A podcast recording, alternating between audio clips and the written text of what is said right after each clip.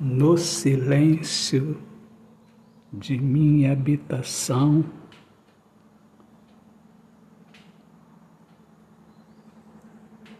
Eu só permito que fale o meu coração.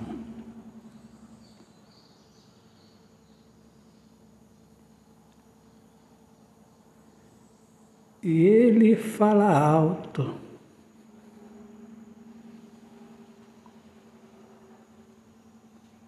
Diz que eu o maltrato.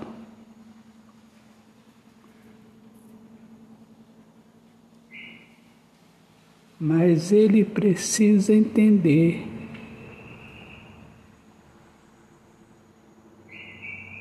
ele precisa silenciar para fazer passar a dor.